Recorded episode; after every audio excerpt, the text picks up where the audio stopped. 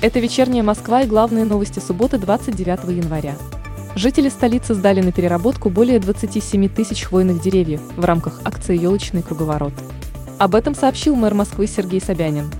Глава города поблагодарил москвичей, которые не пожалели времени на полезное дело. Он отметил, что переработанные деревья принесут пользу столице, так как щепой из хвои посыпают экологические тропы в парках. В Москве продолжается очистка улиц от снега, его погружают и вывозят специалисты столичного комплекса городского хозяйства. Под особым контролем очистка пешеходных зон, тротуаров, подходов к остановкам общественного транспорта, станциям метрополитена и МЦК, соцобъектам. На улицах работает снегоуборочная и погрузочная техника. Желтый уровень погодной опасности объявлен в столичном регионе до 31 января. Об этом сообщили в пресс-службе Гидромедцентра России. Синоптики отметили, что предупреждение действует из-за сильного ветра, метели и образования гололедицы на улицах Москвы и городов Подмосковья.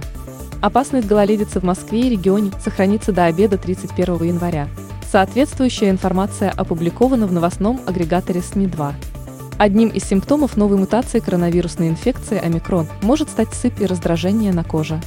Об этом рассказала заместитель главы по клинической работе НИИ эпидемиологии имени Габричевского Роспотребнадзора Татьяна Руженцова. Сыпь может проявиться в виде розоватых, красноватых или синеватых пятен, иногда в виде бугорков или пузырьков, напоминающих потницу.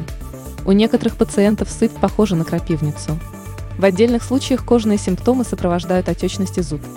По словам специалиста, для лечения этих признаков следует использовать обычную терапию против коронавируса. В столице начала работать первая уникальная экскурсия «Ночь в метро». Она состоит из поездки на ретропоезде от 1930-х годов, пешей экскурсии по пустующим станциям метро и депо, а также посещение отеля «Националь», где пройдет спектакль «Экскурсия заблудшие». Главной особенностью экскурсии стала возможность увидеть то, что обычно скрыто от глаз простых людей в московском метро. Гостей познакомят с историей метростроения, со знаменитыми людьми, тематическими поездами и униформой сотрудников подземки –